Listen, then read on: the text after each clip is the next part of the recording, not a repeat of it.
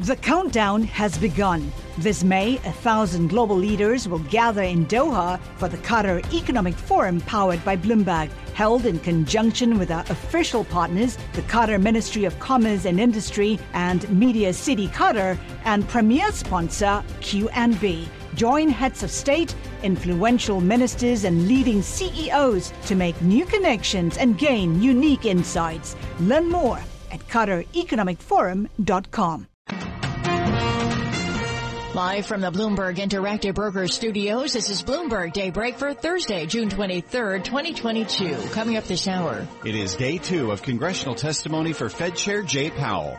Reaction pours into President Biden's proposed gas tax holiday. European Union leaders plan to grant candidate status to Ukraine. And the Fed gets set to release the results of its bank stress tests. The Uvalde school police chief has been placed on leave after last month's mass shooting. Plus, prosecutors say Ghislaine Maxwell should get 30 years in prison. I'm Michael Barr. More ahead. I'm John Stashower in sports. Comeback win for the Yankees, loss for the Mets, and Colorado beat Tampa Bay in overtime in the Stanley Cup final. That's all straight ahead on Bloomberg Daybreak on Bloomberg 1130 New York, Bloomberg 991 Washington DC, Bloomberg 1061 Boston, Bloomberg 960 San Francisco, Sirius XM 119, and around the world on BloombergRadio.com and via the Bloomberg Business app. Good morning, I'm Nathan Hager. And I'm Karen Moskow and U.S. stock index futures are mixed this morning coming up to 501 on Wall Street and we check the markets every 15 minutes throughout the trading day on Bloomberg. S&P futures down 6 points, Dow futures down 104, NASDAQ futures higher up 23, 10-year treasury up 1530 seconds, the yield 3.09% and the yield on the 2-year 3.01%. Nathan. Karen, we begin this morning with day two of congressional testimony from Jay Powell. This morning, the Fed chair appears before the House Financial Services Committee. But yesterday was Powell's most explicit acknowledgement yet that raising interest rates could lead to a recession. It's not our intended uh, outcome at all, but it's certainly a possibility. And, and frankly, the events of the last few months you know, around the world have have um, have made it more difficult for us to achieve what we want, which is 2% inflation gotcha. and still a strong labor market. Powell told the Senate Banking Committee the economy is well positioned to handle tighter monetary policy. Meantime, former New York Fed president and current Bloomberg opinion columnist Bill Dudley says a recession is inevitable within the next 12 to 18 months. I would expect a mild recession like 1990 or, or, or 2001, uh, not a deep recession like 73, 74 or of course the great financial crisis. Former New York Fed President Bill Dudley made those comments on Bloomberg Surveillance. Catch the program weekdays at 7 a.m. Wall Street time on Bloomberg Radio and television. Well, Nathan, stocks gave up early gains on Powell's recession comments. Market veteran Abby Joseph Cohen says the era of everything going up is now over. I think we're now back uh, into a period in which it does matter, where it's the fundamentals of earnings, the fundamentals of margins, the fundamentals of inflation and interest rates, and putting that all together in terms of appropriate valuation models, that will make a big difference for investors going forward. Abby Joseph Cohen, who was a former senior investment strategist at Goldman Sachs, believes a mild recession is being priced into markets. Well, crude oil's taking a leg lower, Karen, as concern over a global economic slowdown intensifies. Checking prices now, NYMEX crude's down $2.50 at $103.69 a barrel. President Biden's continuing his push to ease gas prices. Let's get the latest on that live from Bloomberg's Renita Young. Good morning, Renita. Nathan, good morning. President Biden is running out of options to ease prices at the pump. And in his latest action, he proposes a three month gas tax holiday. By suspending the 18 cent gas tax, federal gas tax for the next 90 days, we can bring down the price of gas and give families just a little bit of relief. It's a long shot for President Biden as lawmakers, even his fellow Democrats, quickly signal they have little appetite for the move. Senate Majority Leader Chuck Schumer says Democrats in his chamber had already attempted a gas tax suspension and Republicans blocked it.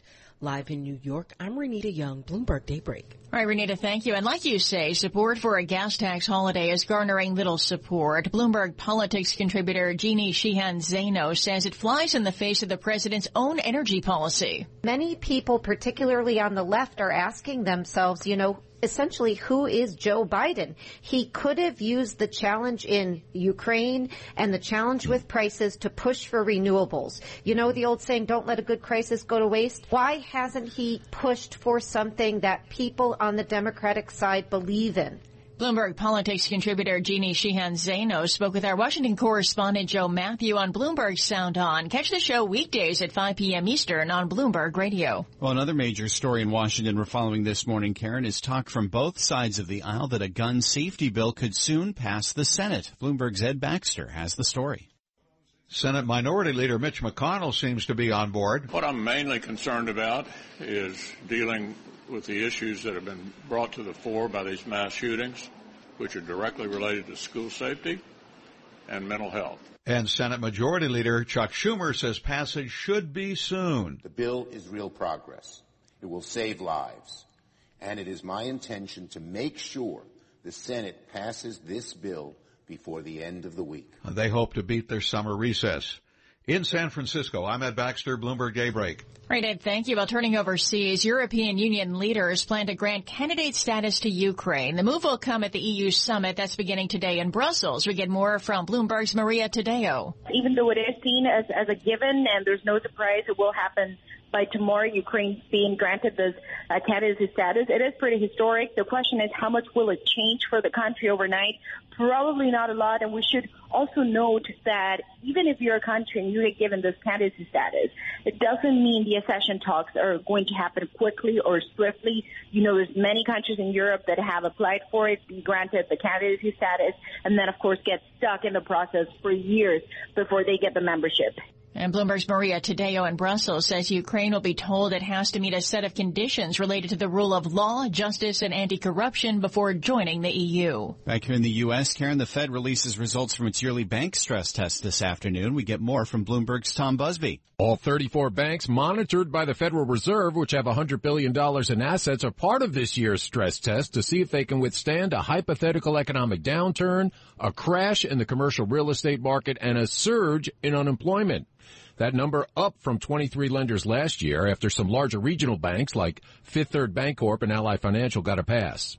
The results will dictate how much capital those banks will need to have on hand and how much they can return to shareholders in the form of share buybacks and dividends, but they'll have to wait until Monday to announce any of those.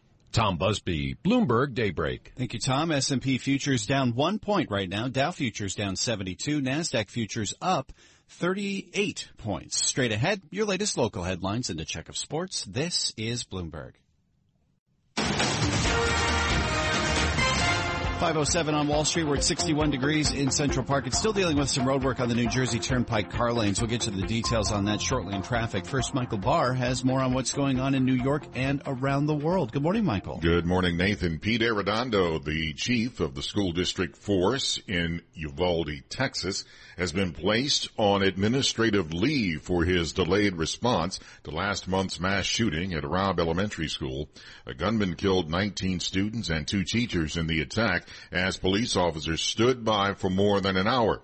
Meanwhile, Democratic State Senator Roland Gutierrez says he filed a Freedom of Information request against the Texas Department of Public Safety, but has yet to hear back from the agency. We're frustrated because we're getting half truths, innuendo, a lot of finger pointing. Uh, and that's been the case since day one with DPS. Senator Gutierrez spoke to KTRK. The January 6th committee holds its fifth hearing today. The focus will be on the pressure former President Trump exerted on the Justice Department to overturn the 2020 presidential election results. Federal prosecutors say Ghislaine Maxwell, the British socialite convicted of engaging in a 10-year sex trafficking scheme with former boyfriend Jeffrey Epstein, deserved to spend 30 to 55 years in prison. Maxwell will be sentenced on June 28th. New York City's subway system may only reach about 70% of pre-pandemic ridership by the end of 2022, lower than the 80% forecast the MTA had been anticipating. Meanwhile, authorities plan to place cameras on subway cars in an effort to increase safety.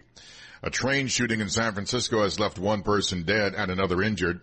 Authorities say they are still looking for a suspect behind the shooting near the city's Castro neighborhood. Officer Catherine Winters is with the San Francisco police. We are working to gather information, which will include surveillance footage and any other footage from the Muni train. Officer Winters says it happened during the heart of Pride Week, but police say the attack does not appear to be related to events in the area. FDA officials are investigating the death of another infant who was given formula made by Abbott Laboratories. The infant died in January and the FDA was notified June 10th. Global news, 24 hours a day on air and on Bloomberg Quick Take, powered by more than 2,700 journalists and analysts in more than 120 countries. I'm Michael Barr and this is Bloomberg. Nathan. All right, Michael, thank you. 509 on Wall Street. Time for the Bloomberg Sports Update. Good morning, John Stashower. Good morning, Nathan. Yankees were looking at a rare two-game losing streak. Isaac Paredes, who hit three home runs Tuesday, hit another in the first inning. Tampa Bay led four to one. Back came the Yankees. Two home runs for Aaron Judge, now up to 27. And Jose Trevino with yet another huge hit, game-winning two-run homer, eighth inning. The Yankees won five to four. They're home tonight for Houston. Astros just beat the Mets 5-3 as Yordan Alvarez homer twice. He's hit 21. Carlos Carrasco roughed up, left with an apparent injury. Only a two-game series, but the first time this season the Mets have been swept. Overtime at the Stanley Cup Final. Quickly ahead, now some Kadri inside the circle. Kadri! Where's the puck? How did that not go in? It did. It did go in. It did? It did. We it did! He scores! Nazem Kadri! The Kadri man can! I didn't see it! but they did. KSEE. Tampa Bay thought Colorado should have been called for a too many men on the ice penalty, but the Avs won 3-2. They lead the series 3-1 and they can win the cup in Denver tomorrow night. NBA draft takes place tonight. The Nets host the draft, but they don't have a pick. They could have used Philadelphia's first rounder. They elected to save it until next year. Knicks have the 11th pick. Reports they're trying to move up. Orlando has the first pick. Expected to take Auburn's Jabari Smith. There's golf today near Hartford as the PGA Tour announces changes that they claim they were going to make anyway, but they admit they may be moving them up due to the competition they're now facing from the LIV Tour. More prize money. Several tournaments will no longer have the field cut midway through. John Stashower, Bloomberg Sports. Nathan?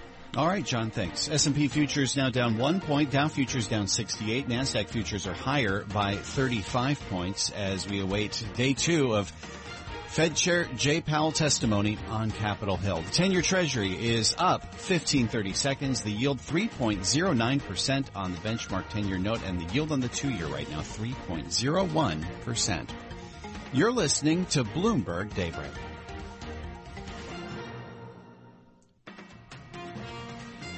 Bloomberg 1130 weather, cloudy through the morning, highs cool in the low 70s. We'll be in the low 80s tomorrow with a mix of sun and clouds. Saturday, mostly sunny, might hit 90 degrees. Right now, 61 and cloudy in Central Park. Markets, headlines, and breaking news 24 hours a day at Bloomberg.com, the Bloomberg Business app, and at Bloomberg Quick Take. This is a Bloomberg Business Flash.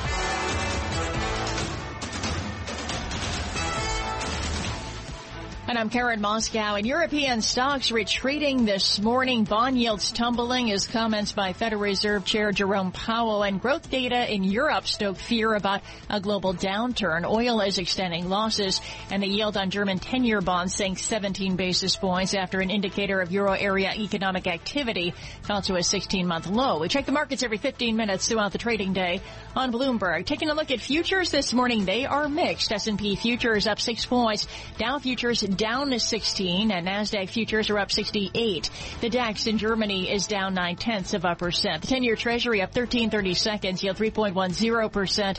Yield on the two year 3.01%. NYMEX crude oil is down 2% or $2.15 at $104.04 a barrel. COMEX gold down 2 tenths percent or $3.50 at 1834.90 an ounce.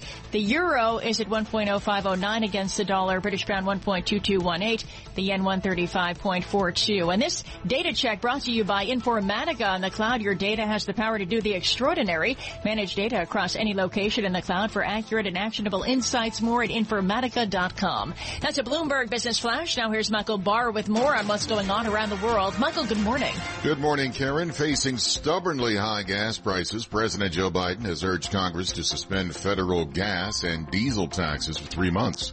The PGA Tour is countering the Saudi-backed LIV Golf Series. Tour Commissioner Jay Monahan unveiled his plan to increase purse sizes and revamp the schedule in an effort to keep players from leaving the tour. In baseball, the Yankees won, the Mets lost, the Orioles shut out the Nationals 7-zip, the Red Sox won, the Giants and A's lost. In the NHL, after game four, the Avalanche are a game away from winning the Stanley Cup. Colorado beat the Lightning in overtime 3-2. Global news 24 hours a day on air and on Bloomberg Quick Take powered by more than 2,700 journalists and analysts in more than 120 countries. I'm Michael Barr. This is Bloomberg Nathan. All right, Michael, thanks. It's 519 on Wall Street live from the Bloomberg Interactive Brokers studios. This is Bloomberg Daybreak. Let's get more now on President Biden's call for a three month gas tax holiday and progress in the Senate on a bipartisan gun safety bill. Lots happening in the nation's capital this morning, so we're pleased to be joined by uh, Bloomberg government congressional reporter Jack Fitzpatrick. He's in our Bloomberg 99.1 studios in Washington, D.C. Jack, good morning. This uh, call from President Biden for a three-month gas tax pause doesn't sound like it's getting the warmest of receptions on Capitol Hill, or am I wrong? No, you're you're right, and I, I, think the most interesting part of that is not the Republican pushback, which is unsurprising, uh, but also that there there are key Democrats who don't seem impressed by this. You know, there was a statement out by Speaker Pelosi that didn't endorse the deal, almost just acknowledged it, but sidestepping the substance of it. Uh, and then meanwhile, we heard from Peter DeFazio, the Transportation and Infrastructure Chairman in the House, uh, who argued that you know this would do more to take funds away from the highway trust fund than it would to make a noticeable difference for individual consumers. Uh, there's also no guarantee or, or, or, nothing that would uh, presumably be in a, a, bill that would ensure that all the savings go to consumers. You can't tell exactly how much uh, of this would go to the owners of gas stations, for example. Uh, so there's there seem to be some key Democrats who are not really hot on the idea. Uh, expecting cooperation from Republicans right now on an idea like this is uh, not realistic, but it's an example of the president feeling the need to have a plan, have a proposal, make it clear that he's trying to do something. Is there a sense, Jack, that this is almost like a desperation move from President Biden to put out something like this when other ideas that he's put out there so far, like releases from the Strategic Reserve, haven't worked so far? Yes, uh, a sense of desperation has been pretty palpable. Uh, you hear it when the president talks publicly about gas prices and inflation in general, because he has he has made the case that there's only so much he can do, and putting it in the global perspective of broader price increases, the war in Ukraine, uh, things that are beyond uh, not only the president's control, but that even Congress can only do so much in the short term. There can be a longer term debate over energy policy, over oil and natural gas production and exports, uh, but when it comes to addressing the high prices today, his hands are tied uh, to some significant extent, and he has gone around making the case that, that that's the that that's where he is, uh, and he can pitch some ideas. But yes, a sense of desperation is uh, pretty significant. Well, it is interesting that we are seeing, on the other hand, uh, progress on something that we haven't seen progress on literally in decades in Washington, and that is a gun safety package on Capitol Hill. Yeah, they're still moving along uh, despite some negative talk a, a, few days ago. They did come to a legislative agreement. They worked out uh, their their concerns about uh, taking that framework that they announced and actually figuring out the details. They're trying to move through the procedural votes as quickly as possible in the Senate. Uh, they did a little bit of a maneuver by holding the first procedural vote on another issue and then amending that with this bill. Uh, but they're they're they're past the 60 vote threshold threshold already in that initial procedural vote, and there are enough Republicans on board uh, to try to move this along, and, unless there's some significant surprise or a, a group of lawmakers change their mind.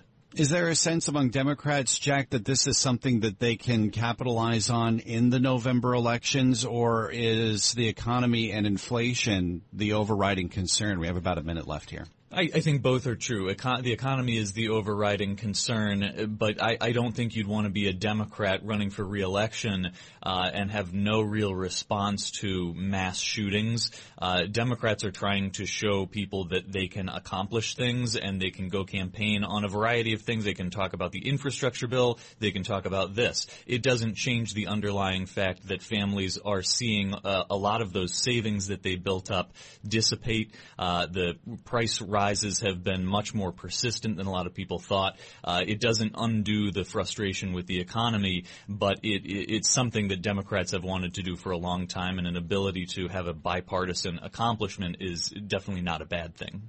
Thanks for this, Jack. Good having you on with us. Jack Fitzpatrick, congressional reporter for Bloomberg Government. With all the developments happening in the nation's capital, we'll have Jack back on later in the program to talk more about these stories, as well as the uh, latest on the January 6th hearings. They'll be going into a pause as the committee members look at yet more evidence into the attack at the Capitol. Right now, S&P futures are up two points. Dow futures down 45. NASDAQ futures are higher by 50 points now. This is Bloomberg. Bloomberg 1130 weather cloudy this morning with a high in the low 70s. Today will be in the low 80s under a mix of sun and clouds tomorrow. Could see 90 by Saturday. Right now, 61 in Central Park.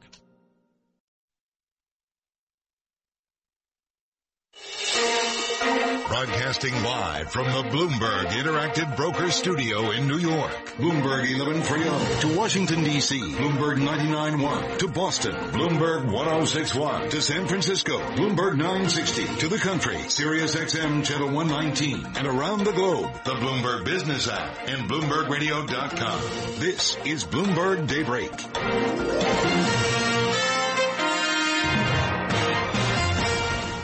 It's 5:30 on Wall Street. Good morning. I'm Nathan Hager. And I'm Karen Moskow. We're just about 4 hours away from the open of US trading. Let's get you up to date on the news you need to know at this hour. We begin with day 2 of congressional testimony from Jay Powell. This morning the Fed chair appears before the House Financial Services Committee. Yesterday was his most explicit acknowledgement yet that raising interest rates could lead to a recession. You're seeing growth slow from the very elevated levels of last year associated with the reopening you're seeing the beginnings of job growth slowing to more sustainable levels. And, you know, there's risk in that. There's obviously risk in that. That we, monetary policy is famously a blunt tool.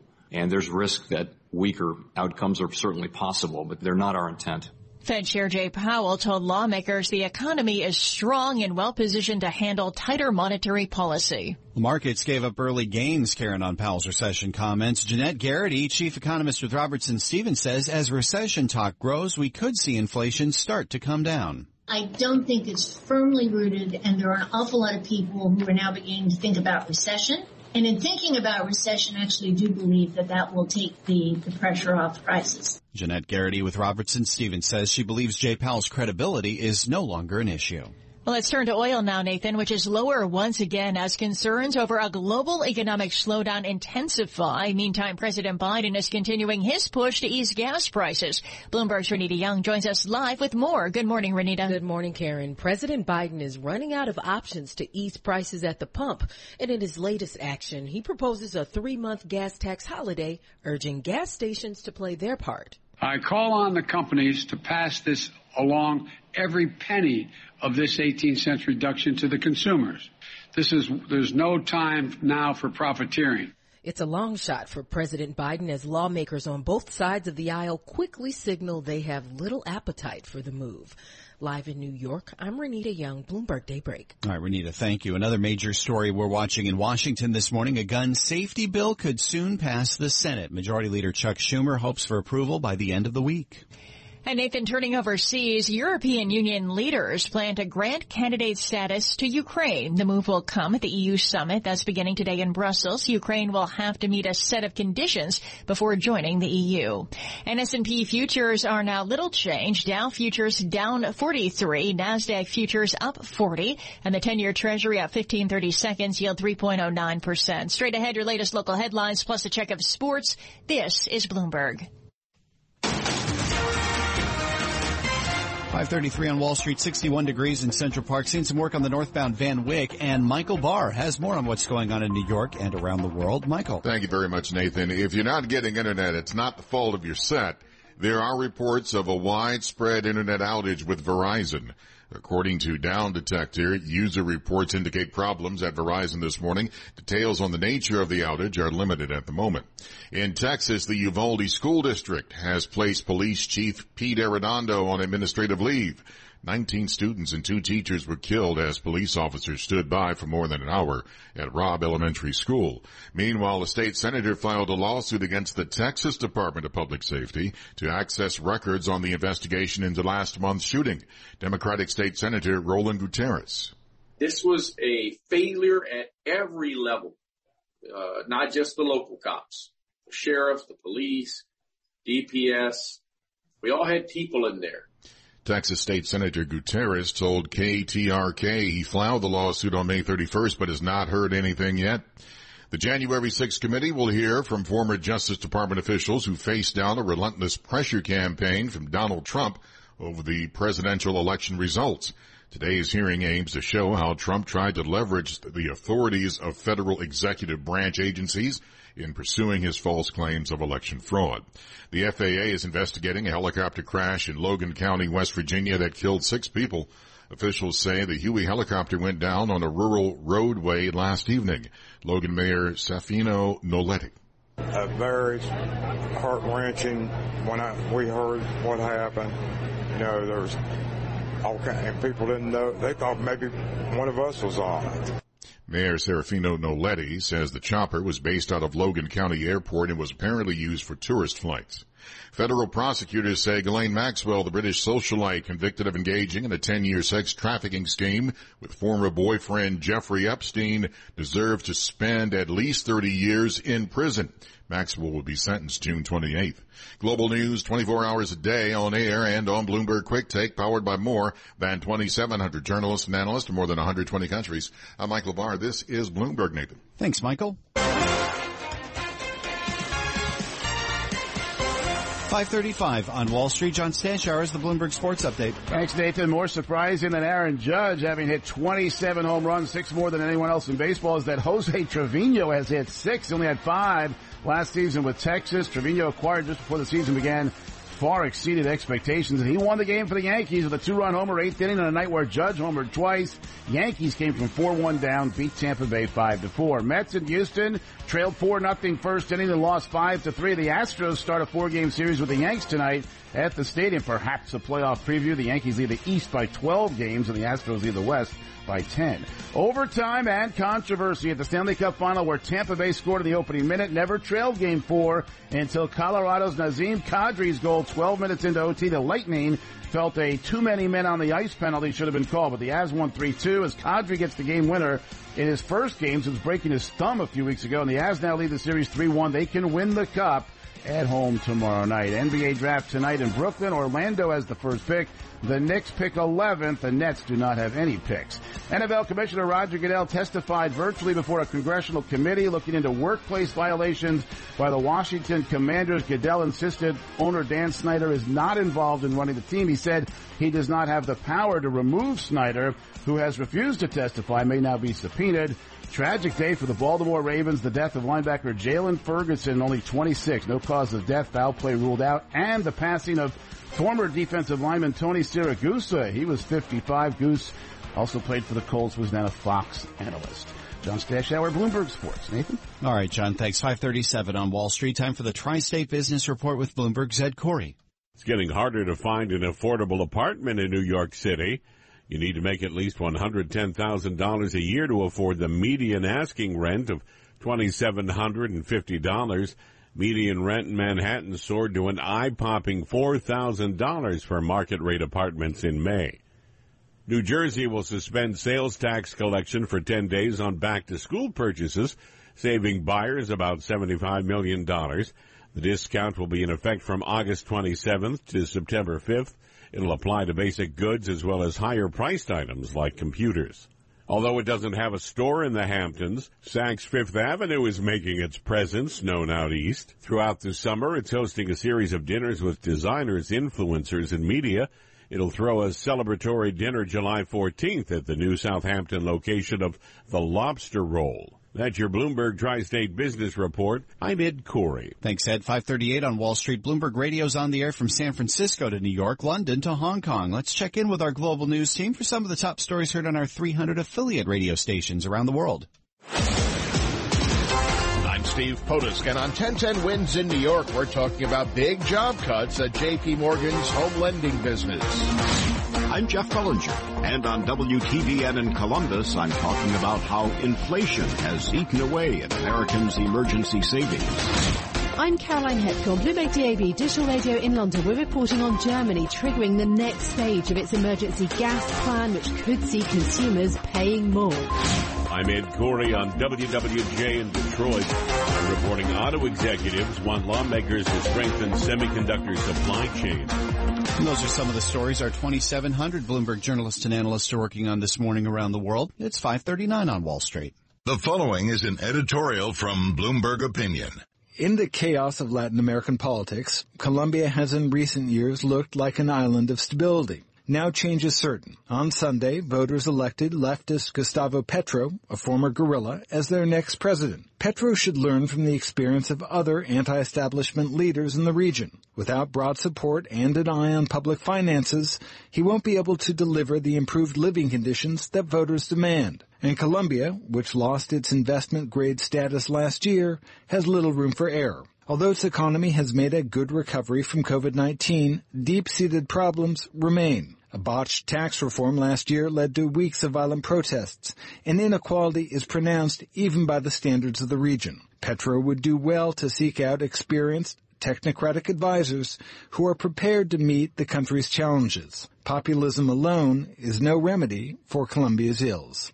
This editorial was written by the Bloomberg Opinion editorial board. I'm David Shipley. For more Bloomberg Opinion, please go to bloomberg.com slash opinion or OPN on the Bloomberg terminal. This has been Bloomberg Opinion. And you can hear Bloomberg Opinion editorials every weekday at this time. Terminal customers can read more at OPIN Go.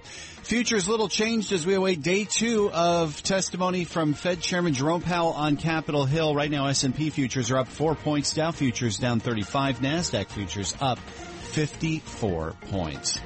You're listening to Bloomberg Daybreak.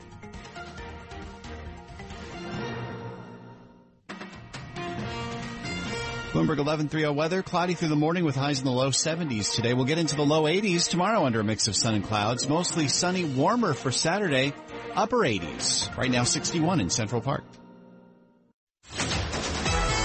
Markets, headlines, and breaking news 24 hours a day at Bloomberg.com, the Bloomberg Business app, and at Bloomberg Quick Take. This is a Bloomberg Business Flash. And I'm Karen Moskow, and European stocks are retreating. Bond yields are tumbling as comments by Federal Reserve Chair Jay Powell and growth data in Europe stoke fear about a global downturn. Oil extending losses and U.S. stock index futures, they're mostly higher. We check the markets every 15 minutes throughout the trading day on Bloomberg. S&P futures up 8 points. Dow futures little change. NASDAQ futures up 68. The DAX in Germany is down 1%. The 10-year treasury up 1330 seconds. Yield 3.10%.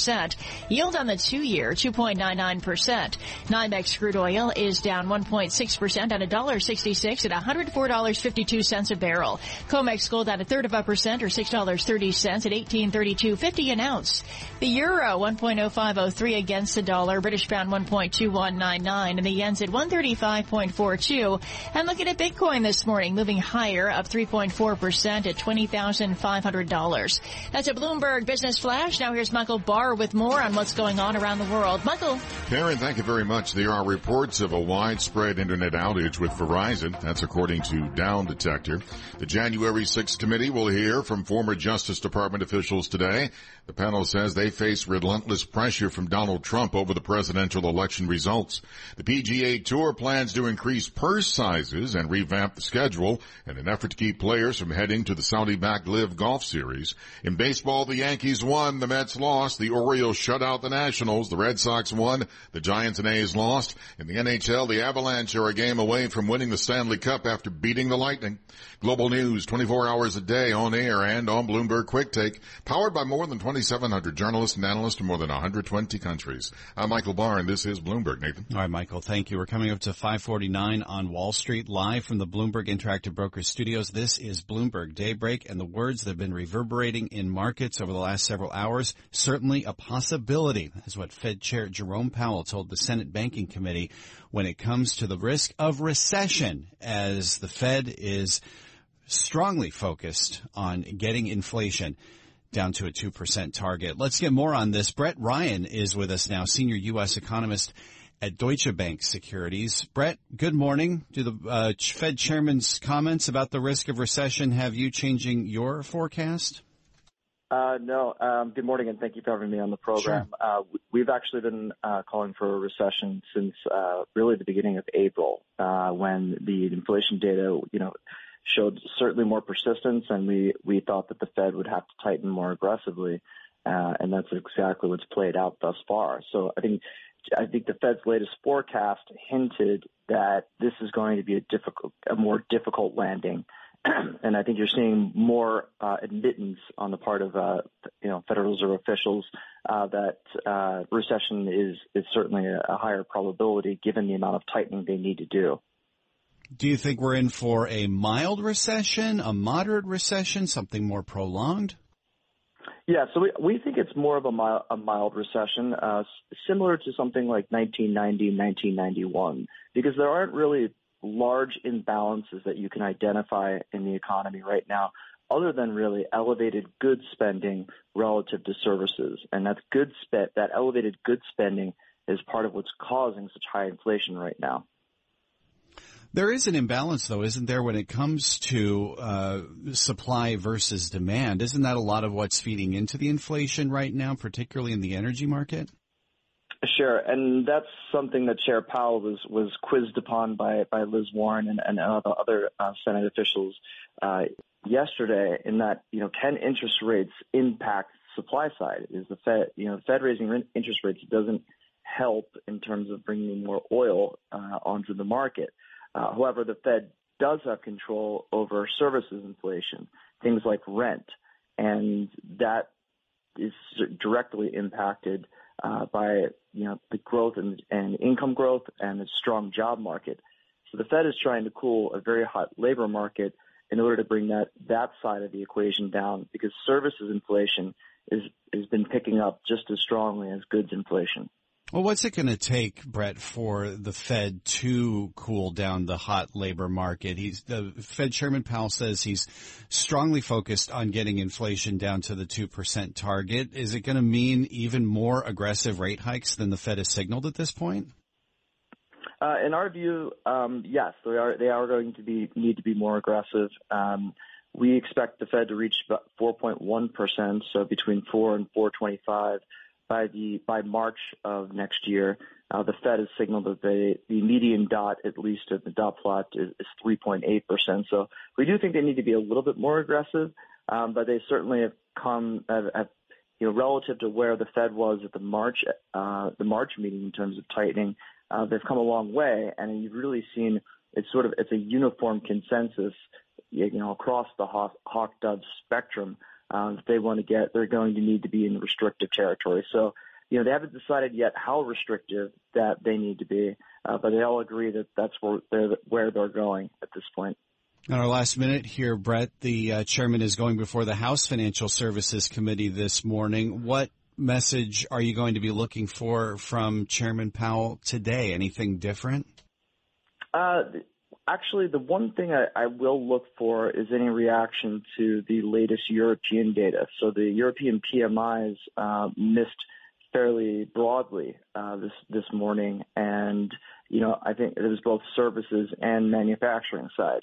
So the, there wasn't a really a, a, clear identifier there in terms of COVID, um, and so I'm, I'm curious to see if there's any reaction to that data, the the latest data that, data that's changed between yesterday and today. And that's, you know, another 20 basis point rally in the 10 year German Bund, which is pretty aggressive. And so we've had these, these pretty uh, large bond market moves. Yeah. The two-year yield has moved, moved 70 basis points in five trading sessions last week, and that's the largest since Lehman Brothers. Mm. Um, and we pretty much unwound about half of that. Right. And at the same time, the 10-year yield went from 347 last week to, you know, now pressing close to 3%. So, Yeah. you know, I think the volatility, he, the volatility in the bond market, um, Chair Powell may get a few more questions about that today. Thanks for this, Brett. Good having you on with us. Brett Ryan, senior U.S. economist at Deutsche Bank. Karen. Hey, Nathan, thank you. It is 554 on Wall Street. Now to a legal story we're following this morning. This week, the Supreme Court once again ruled in favor of religious rights over a robust separation of church and state. In a 6 to 3 decision down ideological lines, the justices ruled that Maine cannot exclude religious schools from a program that pays for private instruction in rural areas that lack public schools, opening the door to more use of public dollars for religious schools in a case with implications beyond that state. For more, Bloomberg's June Grosso speaks to Richard Garnett, a professor at Notre Dame Law School. What does this ruling stand for? Well, this decision reaffirms a principle that the justices have applied in several recent cases, and that is that the free exercise clause of the Constitution does not permit governments to exclude or to discriminate against religious entities or individuals when they're operating a benefit program or a funding program. So a simpler way of putting that, I suppose, might be that the free exercise clause of the First Amendment doesn't permit governments to discriminate against religion. And in the Carson case, the justices applied that principle to conclude that the state of Maine's policy, which is to allow parents in rural school districts to get public support to send their kids to some private schools, was unconstitutional because Maine denied similar benefits to parents if they chose a religious school.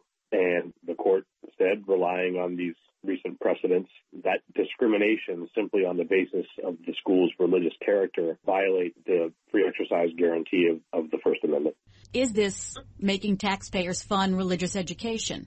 Well, uh, so no, because the court was very careful to say that states don't have to fund religious schools if they don't want to. But once a state decides that it wants to fund some private education, then it can't discriminate against religious schools. Now, the upshot of that is that indirectly, because, you know, the state will assist parents to choose to send kids to school where they will receive religious instruction, indirectly, the parent's decision to seek out religious instruction is being supported. But of course, states indirectly pay for some religious education all the time. You know, the, the GI Bill for more than 70 years has been paying for people to attend Boston College and Notre Dame.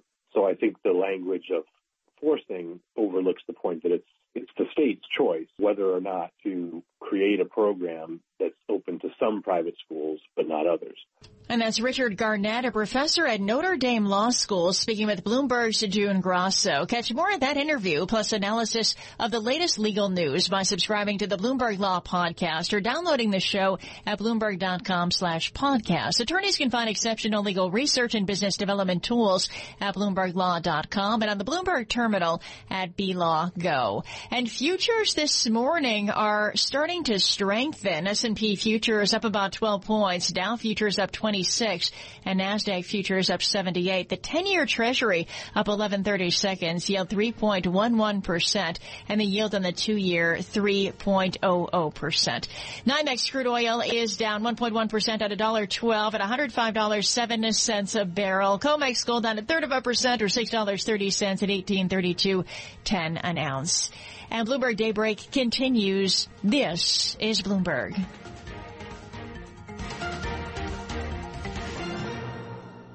The countdown has begun. This May, a thousand global leaders will gather in Doha for the Qatar Economic Forum powered by Bloomberg, held in conjunction with our official partners, the Qatar Ministry of Commerce and Industry and Media City Qatar, and premier sponsor QNB.